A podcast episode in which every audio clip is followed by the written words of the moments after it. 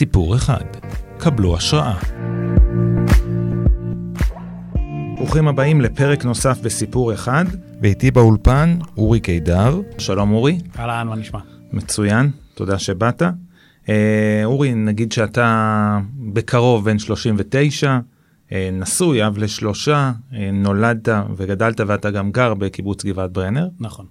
בשש שנים האחרונות כמעט אתה מנכ"ל תנועת ישראל חופשית, שניגע כמובן בהרחבה בפעילות שלכם, ואפשר להגיד אה, כמעט אה, בהזמנה בתקופה הזאתי. כן, בהחלט. לפני כשנה בערך אה, הבת שלי האמצעית, תמרה, הייתה עוד לא בת 14, סורבה לעלות על אוטובוס של חברת קווים. עקב, לטענת הנהג, חוסר צניעות. לא אכנס לכל המקרה, אבל אנחנו אה, הלכנו מול חברת קווים בתיווך גם שלך כמנכ"ל ישראל חופשית וגם עם שדולת הנשים, באמצעות עורכי דין. הלכנו עם העניין הזה עד הסוף. אם מישהו תוהה, לא בשביל הכסף, זה נחמד, אני מודה, אבל אלא בשביל העיקרון. אה, וכדי שאנחנו ניגע גם, גם באופן עקרוני במקרים כאלה שאתם מתעסקים איתם, אה, של בעצם שינוי המרחב שלנו כאן בכל מיני אופנים. אז לפני שאני אגע גם בישראל חופשית וגם בתפקידים אחרים שעשית, בוא תספר קצת אה, על הילדות בגבעת ברנר, אה, כי אני לא חושב שכל אחד... לא יודע, מרגע שהוא ככה מתעצב בחייו של, של הילדות והנערות, כבר יודע שהוא הולך לכהן בכל מיני תפקידים של יו"ר או מנכ"ל של כל מיני ארגונים וגופים, שתכף אני אזכיר אותם. כיוונת אה, לשם? לא, האמת שלא. אני, אני מודה ש... ככה, חשבתי שנגיע לזה יותר מאוחר, אבל אני אתחיל בזה ש... אה, קרוב לעשר שנים אבא שלי נפטר. אה, תכף אני אדבר גם קצת על אבא שלי, וב... וזה היה ככה יחסית מאוד מהר, זאת אומרת, אבא שלי גילו לו סרטן, ופחות מארבעה חודשים אחרי זה הוא נפטר. וחלק אה, ממה שזה עזר לי להבין זה שאני אני מתכנן מעט, נגיד ככה. אני מנסה לקבל החלטות ש... נראות לי נכונות אה, לזמן הקבלה שלהן. אה, אני מנסה להסתכל קדימה, ואני גם זוכר ש... שזה יכולת מאוד מוגבלת, אה, ושמאוד קשה לדעת, אז... כלומר, אתה משתדל לחיות את הכאן והעכשיו? זה מה שאתה מתכוון? אני משתדל, אני משתדל לא לבנות כל מיני תוכניות אה, ארוכות טווח, עם, אה, אה, אתה יודע, כזה מין אה, טבלאות אקסל עם אה, מאות משתנים, כשאני שולט על מעט מאוד מהמשתנים האלה.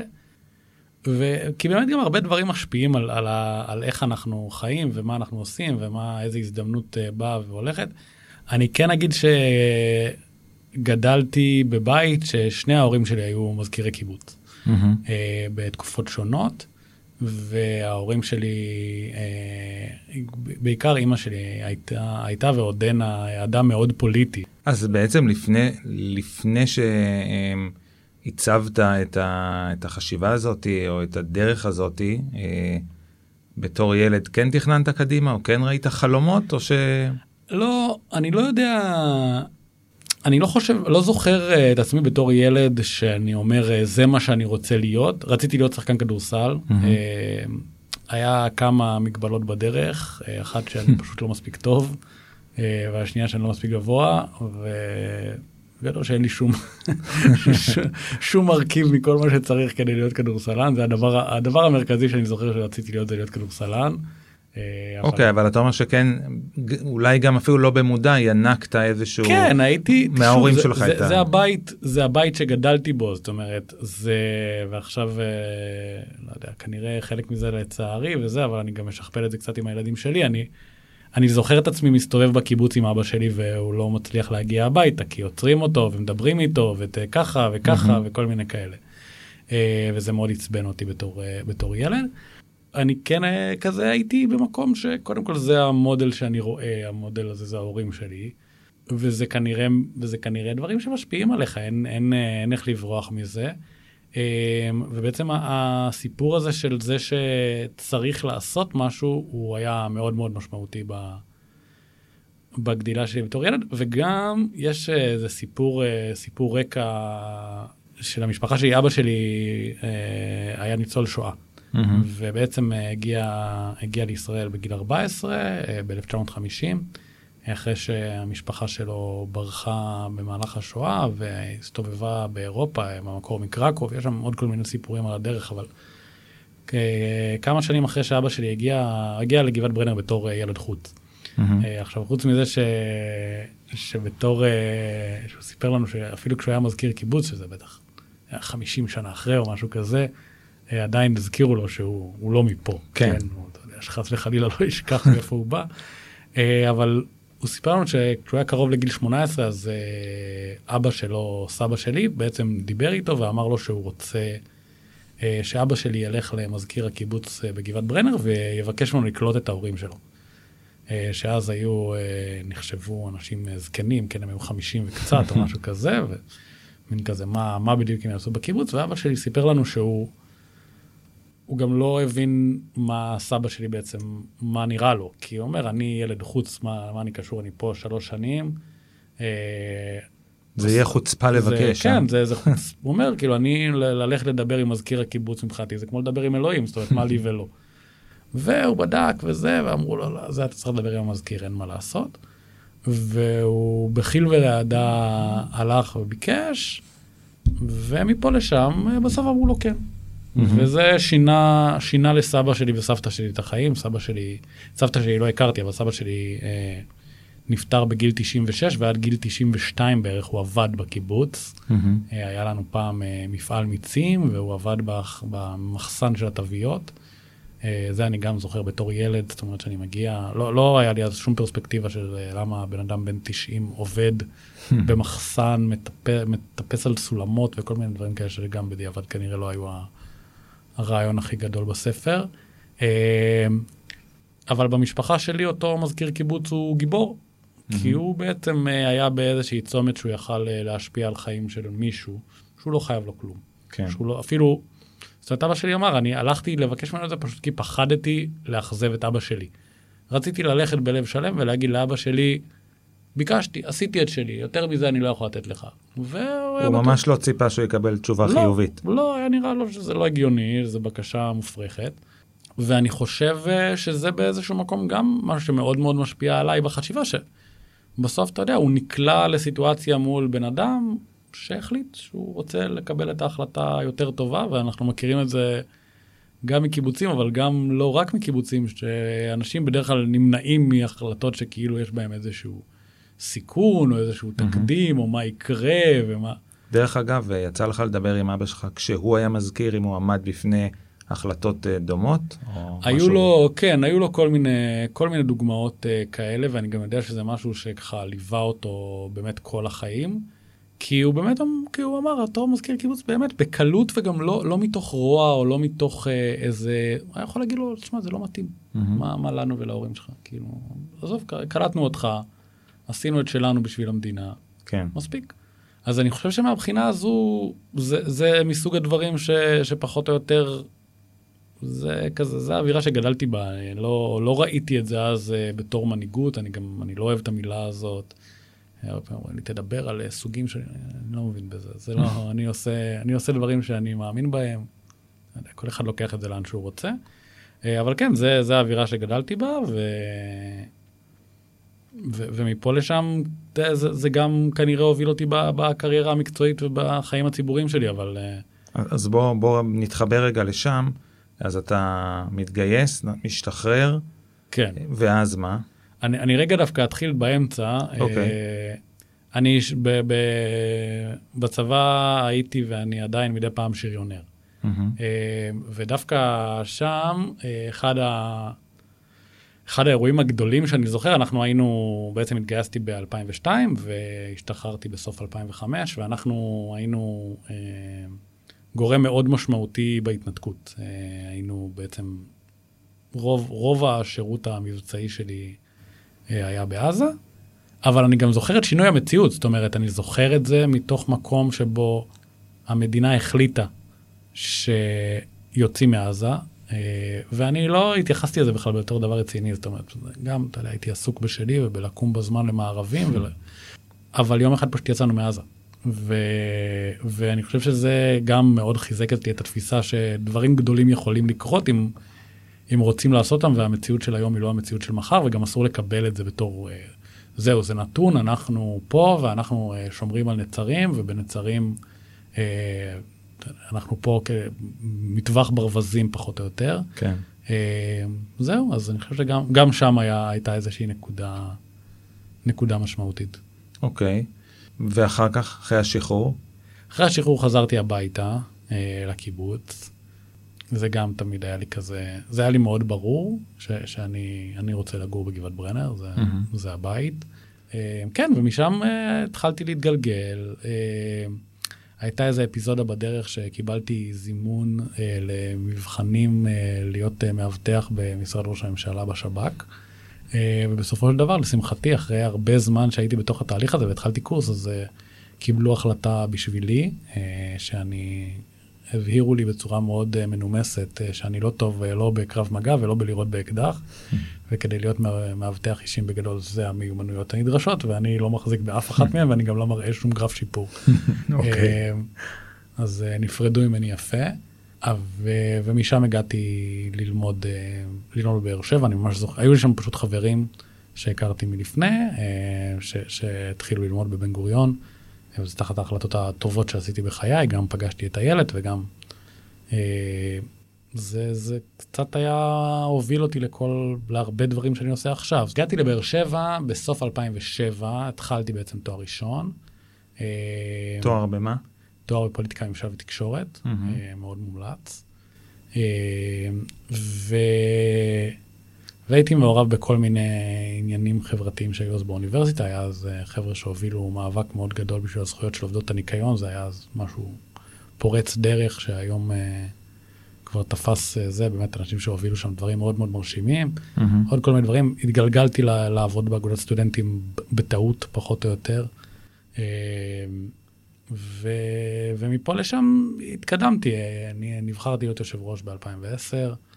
במשך אה, שלוש שנים? שנתיים. שנתיים. שנתיים, בעצם גם אה, יצא לי להיות יושב ראש גם בתקופה של, אה, של המחאה החברתית, ואחרי זה המחאה של חוק האברכים, אבל אני חושב שזה גם בגדול נותן לך הזדמנות מדהימה בגיל מאוד צעיר להיות אחראי על מערכת די גדולה במונחים של אז. ואתה היית גם סטודנט תוך כדי?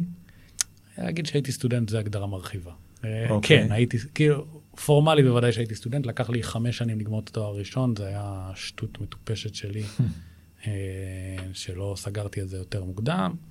הרווחת אה, דברים אחרים, אבל אני לא, מניח. לא, לגמרי, לגמרי, אני לא, אני לא מצטער על זה. הצטערתי יותר על זה שכשסיימתי את התקופה בבאר שבע, פתאום הבנתי שלא נגעתי בכדור. לא, לא הרמתי כדורסל חמש שנים, סתם, כי כאילו סיפרתי לעצמי שאני נורא עסוק, ואני עושה מלא דברים, אבל... זה ברור שהייתי יכול אה, להקדיש אה, שעתיים בשבוע לשחק כדורסל, mm-hmm. ולא עשיתי את זה. אבל כן, זה היה ככה, זה היה משהו מאוד, מאוד משמעותי. אני מניח שזה גם פתח אותך לעולם האמיתי, כן. איך הוא עובד מכל הבחינות. לגמרי, לגמרי. אני חושב שעוד פעם, אגודות הסטודנטים הגדולות מביניהן הן בית ספר מדהים לדעתי, גם לניהול וגם לפוליטיקה וגם ל... לאיך נראה אה, עבודה מול ציבור, זה, זה הרבה מאוד דברים, ואם עושים את זה כמו שצריך, אז אני חושב שזה גם פלטפורמה לעשות בה דברים טובים, ואני חושב שיצא לנו לעשות כמה וכמה כאלה. Mm-hmm. ואחר כך uh, שימשת גם כ- כיושב ראש צעירי מפלגת העבודה, אחר נכון? אחר כך, כן, אה, היה שם כל מיני, כל מיני דברים בדרך, אבל הייתי גם יושב ראש צעירי העבודה בתקופה של 2014-2016, mm-hmm. והייתי עוזר למזכ"ל התנועה הקיבוצית, ו... זה חלק מאוד מרכזי בזהות שלי, כמו שאני תופס את עצמי בתור קיבוצניק, זה דבר שאני גאה בו מאוד, אה, וזה גם באמת חלק, אה, חלק משמעותי בחיים שלי. וגם הסיבוב אה, בתור יושב ראש צעירי מפלגת העבודה, שבאמת אז היה, יצא לנו, היינו בתוך הקמפיין בחירות של המחנה הציוני, שהיה אז קמפיין mm-hmm. שבדיעבד היה מבאס, אבל תוך כדי, ואני חושב שגם היום הוא, הוא הישג משמעותי, התקופה של הרצוג ולבני. אבל גם למדתי מזה הרבה, למדתי מזה הרבה, אני חושב, על, על הפוליטיקה הישראלית ועל זה שזה בסוף זירה שמאוד מעניינת אותי. למדתי הרבה על עבודה עם וליד מקבלי החלטות. אתה יודע שזה ישר מוביל לשאלה המתבקשת, האם נראה אותך בפוליטיקה בעתיד? אולי, אולי מתישהו, יכול להיות. לא... זה, זה בהחלט מעניין, זה, אני לא חושב שזה ערך אה, יחיד ואין בלתו.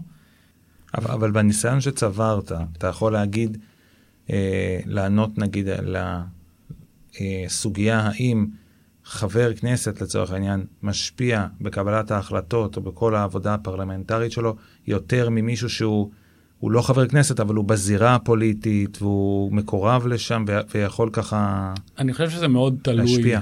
אני חושב שזה נורא נורא תלוי ומאוד קשה כזה לדבר על זה באופן קטגורי. Mm-hmm. אני חושב שהכנסת בסוף היא הזירה הכי חשובה, הכנסת והממשלה. אין, אין, אני, אני, לפעמים אנשים אומרים, לא, הזירה החוץ פרלמנטרית והעמותות, ואני, זה מה שאני עושה עכשיו, תכף נדבר על זה, אני מניח בהרחבה, אבל נכון. בסוף אני חושב שכן, הזירה הלאומית היא הזירה הכי משמעותית שיש. כשמנצלים את ההשפעה הזאת בצורה טובה, אז אני חושב שזו נקודה מאוד מאוד מאוד חזקה להשפיע ממנה. אה, וגם אפשר לעשות שטויות ולהתעסק שם בחרטא, וכאילו, זה גם קורה לצערי לא מעט, ואני חושב שהרבה אנשים לא מוצאים את הידיים ואת הרגליים, וגם לא, המון פעמים לדעתי גם, לדעת, איך שאני רואה את זה, הם מבלבלים את התפקיד. זאת אומרת, אני חושב שלהיות נבחר ציבור, אה, זה גם הרבה פעמים להיות איזשהו קול של אנשים אחרים, ו- ו- ולהיות שם בתור הבן אדם שאומר את מה שהם היו רוצים להגיד, ולאף אחד לא אכפת להקשיב. Mm-hmm.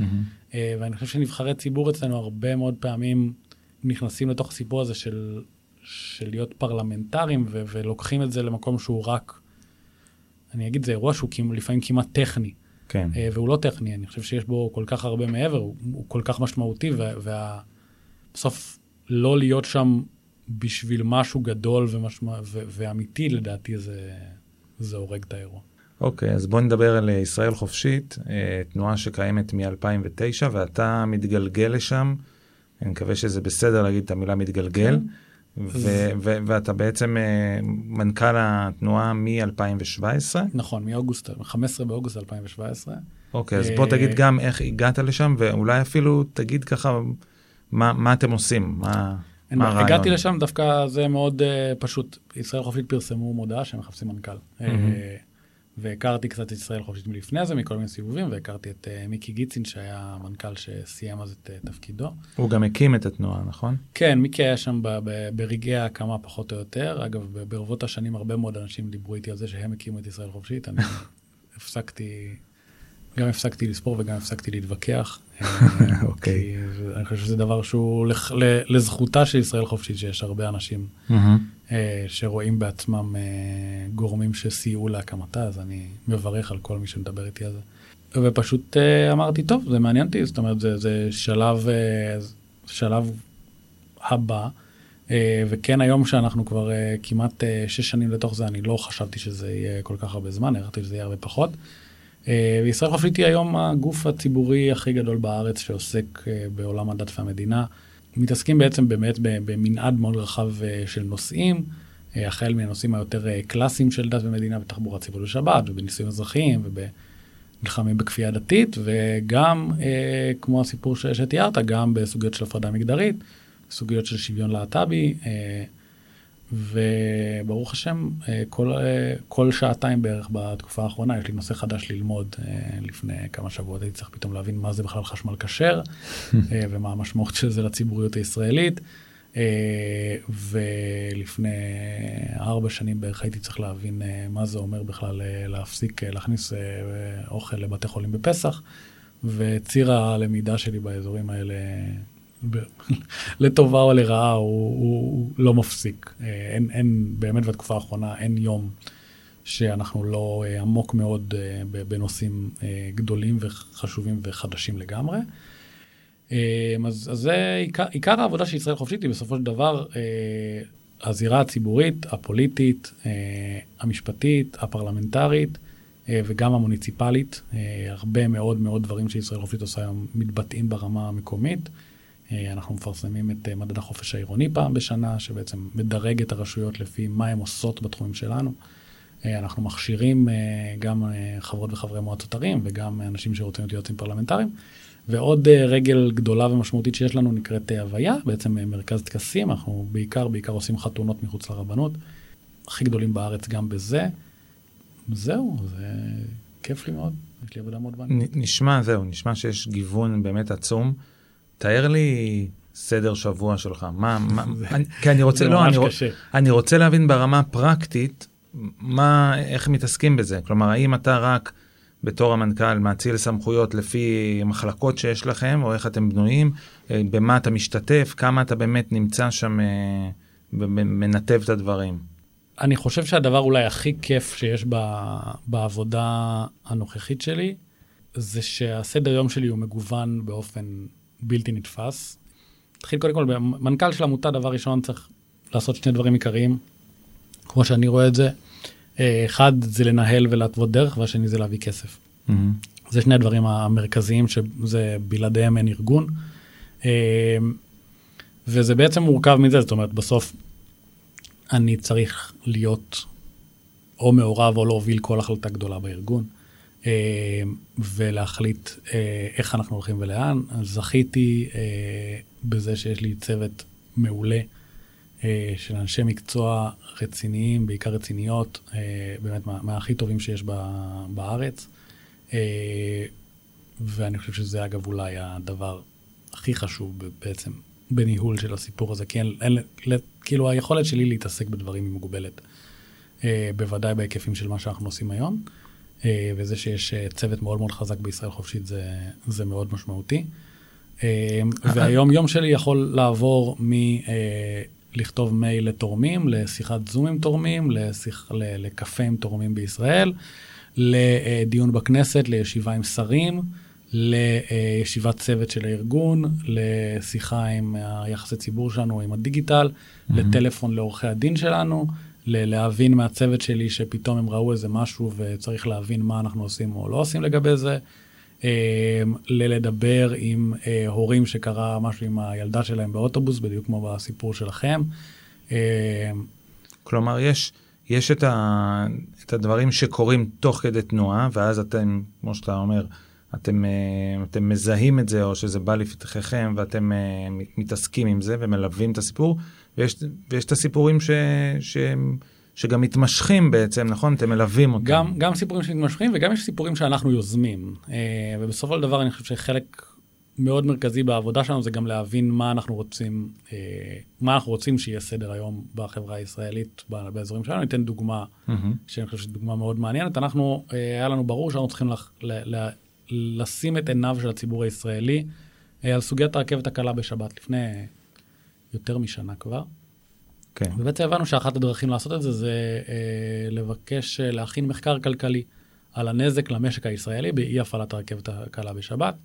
אה, המחקר הזה בסופו של דבר פורסם על ידי נדב אייל במוסף לשבת של ידיעות אחרונות, אה, קיבל הרבה הרבה מאוד תעודה וגם פולו-אפ אה, אה, של פוליטיקאים שבעצם לצערנו עד אז נמנעו מלעסוק בעניין הזה באופן ישיר. Mm-hmm.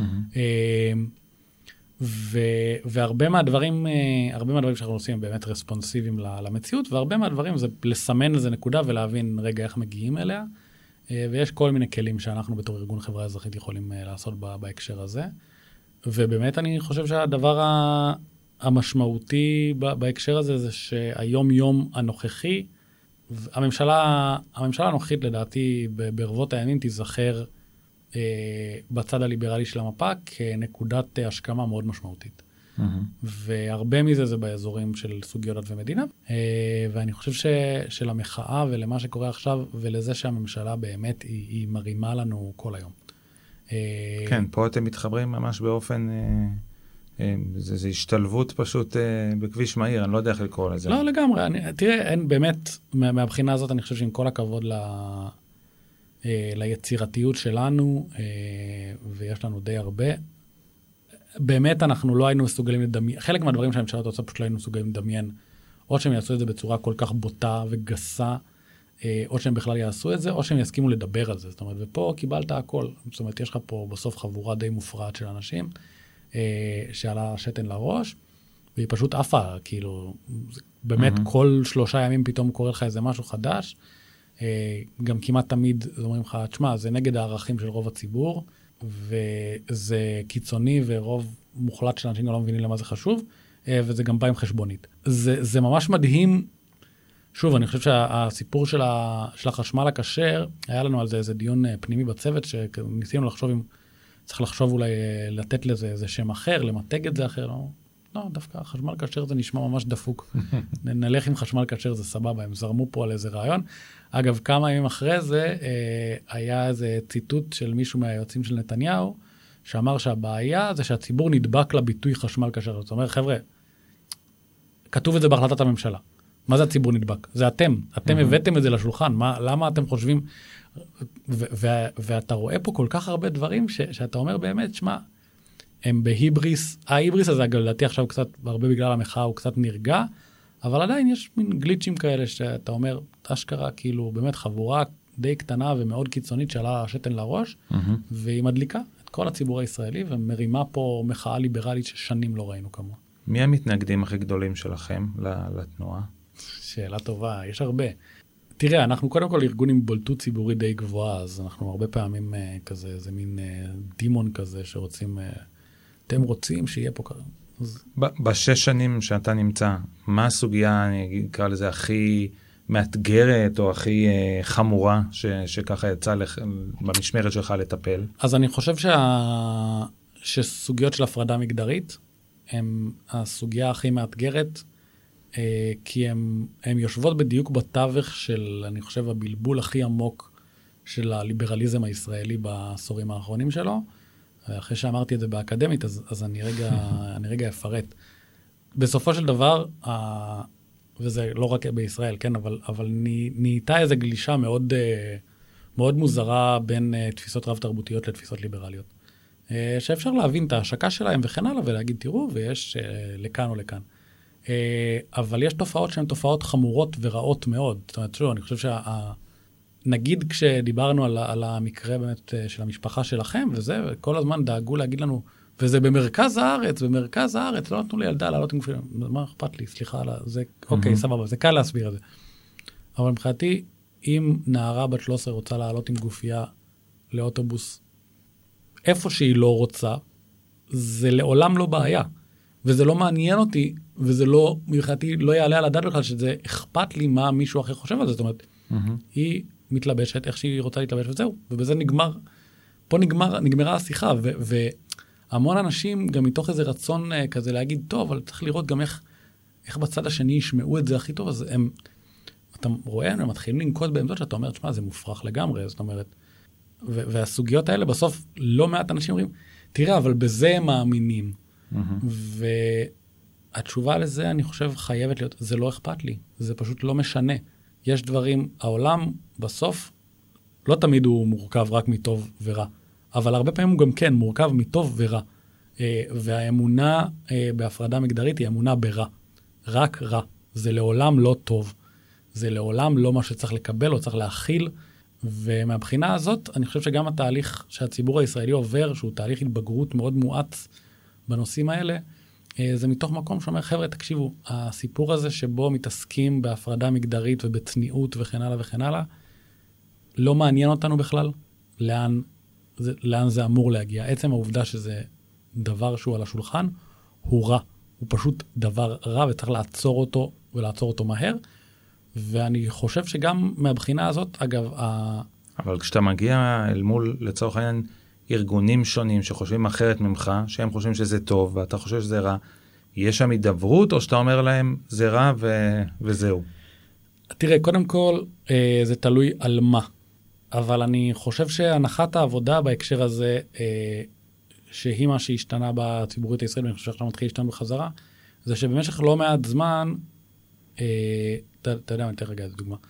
כשהייתי, יצא לי באמת כמעט במקרה להיות אה, חבר במועצה להשכלה גבוהה כשהייתי יושב ראש אגוד הסטודנטים, והביאו אז פעם ראשונה את הדיונים על, על הפרדה מגדרית באקדמיה, והסבירו לנו שזה רק מתחילים, וזה רק בכיתות, ורק בתואר ראשון, mm-hmm. וכן הלאה וכן הלאה. ואנחנו כבר לא שם, ו... אני, ו, ואגב, חלק מהטיעונים, לצורך העניין, באות אה, נשים חרדיות שרוצות להיות פסיכולוגיות ואומרות, אבל אם אני לא יכולה לעשות תואר שני בהפרדה, אז אני לא יכולה להיות פסיכולוגית. והתשובה היא, נכון. אז את לא תהיי פסיכולוגית. אני חושב שאדם שלא מסוגל לשבת בכיתה עם בן אדם מהמגדר השני, הוא, זה ממש בסדר להגיד לו, אתה לא, לא יכול לעסוק בפסיכולוגיה בישראל.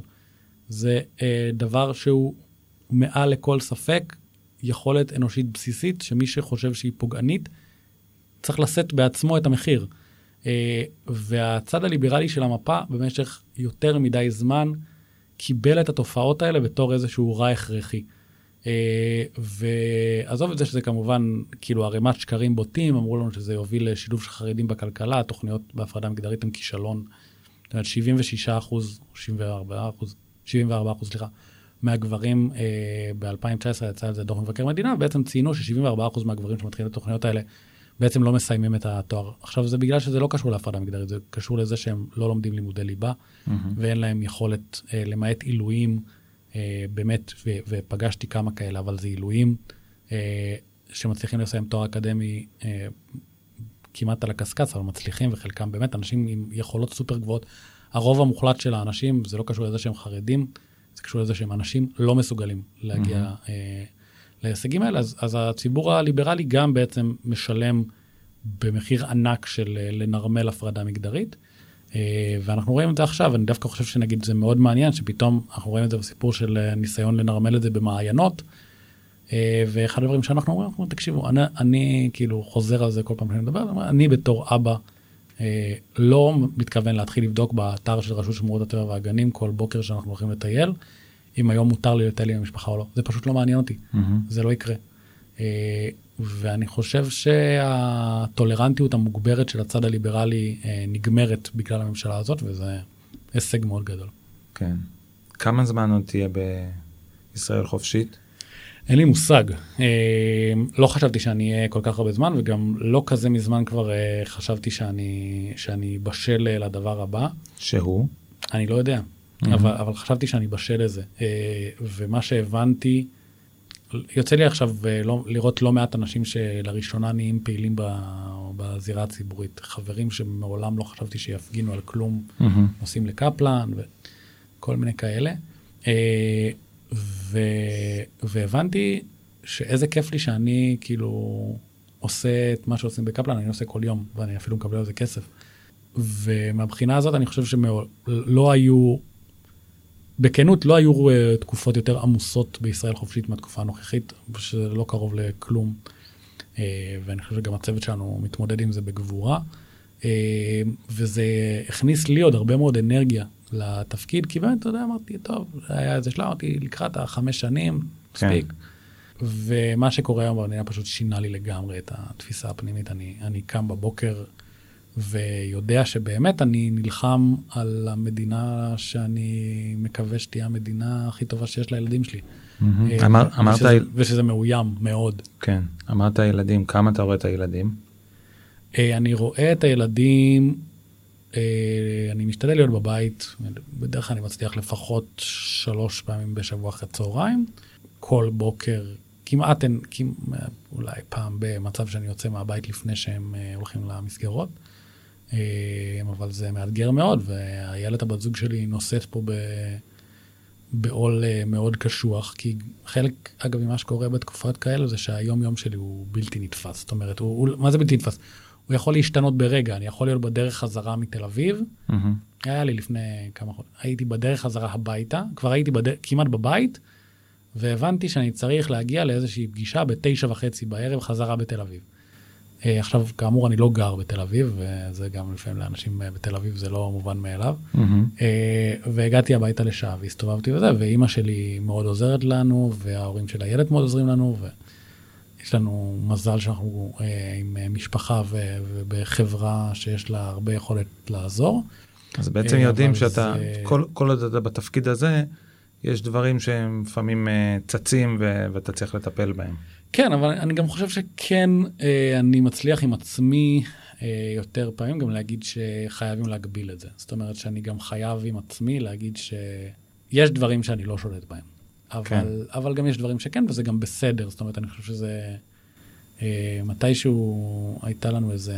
מישהו העיר לי על זה שביטלתי איזה שיחת זום בהתראה של רבע שעה, כי קמתי הבוקר ולילד שלי היה חום. אמרתי, אוקיי. מה לעשות? כאילו, כן, התשובה היא כן. זה דבר שיקרה, וכאילו בסוף אם אני צריך להישאר בבית עם אחד הילדים, וגם זה קורה לפעמים, אז זה יקרה. מה הגילאים שלהם? אמרי בת שבע, אדם בן שנתיים, ואיתן בן חצי שנה. ולאבא שלך יצא ל... לא, לזכות לא, אבא לראות אותו? שלי, לא, אבא שלי נפטר אה, לפני שהם נולדו, זה אחד הדברים שהכי מבאסים אותי. כן, אה, הוא יצא לו לחוות אה, בתור נכדים את הילדים של האחים הגדולים שלי, אני הכי קטן מחמישה בנים. מהמם. אה, ולאחים הגדולים שלי יש אה, ילדים אה, גדולים. אה, אז אבא שלי פגש בעיקר אותם, אבל זה שהוא לא פגש את הילדים שלי זה מבחינתי טרגדיה גדולה. זהו, פתחנו את השיחה שלנו עם, עם אבא שלך, ואני רוצה ככה לקראת סיום גם אה, לשאול, אז הוא בעצם הדמות ש, שאולי אה, בין המשפיעות עליך ביותר? אה, אני חושב ששני ההורים שלי, מה, מהבחינה הזאת, הם, הם, הם לימדו אותי, אה, אני לא יודע אפילו אם זה במילים, נראה לי שזה בעיקר במעשים, ש, שדברים לא אמורים לעבור לידי. אה, ושאני אמור אה, להתעצבן על דברים ולעשות איתם משהו. אה, אף פעם לא חושב שאמרו לי את זה, אבל, אה, אבל ראיתי שזה מה שעושים, אז אה, זהו, כי יש לי, ש... יש לי שאלה אה, קיבוצניקית, עד כמה ההורים באמת אה, אה, שוחחו איתכם והיו ככה מעורבים בדברים. אה, אנחנו יודעים שלהוציא רגשות בקיבוץ זה בונוס. אז... לא, אז דווקא מבחינת ההורים שלי זה היה לגמרי, תראה, אני גם לא גדלתי בלינה משותפת, זאת אומרת, זה, לא, זה כבר לא הדור שלי. אה, ניצלת. לא יודע, כן, גם, גם על זה אגב שמעתי, אני לא מסוגל לדמיין כאילו את הדבר הזה בתור הורה, אה, בלתי נתפס בעיניי, אבל אה, גם שמעתי אנשים שזה היה להם טוב וגם אנשים שזה היה להם חרא, ואני מניח שלכל אחד, זה, זה גם פה אגב, אני לא מסכים עם זה שהאמת היא באמצע, אלא לכל אחד הייתה את האמת המלאה שלו, והיו אנשים שזה עשה להם רק טוב, והיו אנשים מהמם. שזה עשה להם רק רע. אה, ולחלק זה עשה גם וגם. אה, אבל, אה, אבל כן מהבחינה, מהבחינה הזאת, אני בעיקר ראיתי דברים של איך ההורים שלי פועלים ומתנהגים, אז כן, זה, זה בהחלט ה, הדבר המרכזי שאני חושב ש, שהשפיע על, על מי שאני היום. גם כ, כבן זקונים, שבעצם אה, כן, הנסיך. כן, כן, תראה, עוד פעם, היה גם פשוט, אה, שלושת האחים הגדולים שלי הם, הם נישואים ראשונים של אבא שלי. אה, ואת מייקי, שהוא אחד מעליי, בעצם גדלנו ביחד בבית, אבל גם לא הרבה שנים. מהמם. היה לי הרבה שנים יחסית שהייתי רק אני וההורים בבית. אז אה, מהבחינה הזאת, אה, כן, זאת אומרת, גם, אה, גם אייל וניב וגיל, האחים הגדולים שלי, הם, הם ככה דמויות שתמיד הסתכלתי עליהם, אבל בבית הייתי בעיקר כאילו עם ההורים, וחלק מהזמן עם, עם מייקי, שהיה אח גדול ככה מאוד, מאוד נוכח, כי היינו יח- לא קרובים, אבל היינו בשמונה שנים הבדל. ו... ואמרי בעצם זה על שם אבא שלך, נכון? אמרי זה על שם אבא שלי, אמרי היא על שם אבא שלי אה, ירמי. לסיום, מתי תהיה מזכיר קיבוץ גבעת ברנר? אה, זה דבר שהרבה שנים מאוד אה, רציתי לעשות, אה, ואני עדיין באיזשהו מקום רוצה. כל הכבוד, זה תפקיד שבורחים ממנו בדרך כלל בקיבוצים. אז אני גם אגיד, כי בטח יש כל מיני קיבוצים שמקשיבים, אני חושב שהתופעה שבה קיבוצים מביאים מזכירים מבחוץ היא קטסטרופה. זה טעות, זה להפוך את זה לפרופסיה ולא לתפקיד מנהיגותי, וזה זה, זה הופך את זה ל, ל, עוד פעם לסיפור טכני. אה, ו, וכן אה, יש פה, עכשיו זה יצטרך להשתלב כבר עם המסלול קריירה שלי מתישהו, אבל זה בהחלט דבר ש, שמעניין אותי ואני מעורב בדברים שקורים בקיבוץ, בדרך כלל מעצבן אותי, אבל אה, מתישהו גם זה יקרה.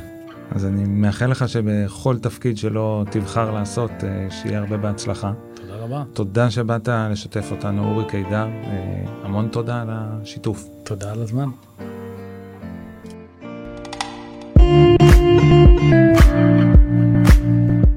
סיפור אחד, קבלו השראה.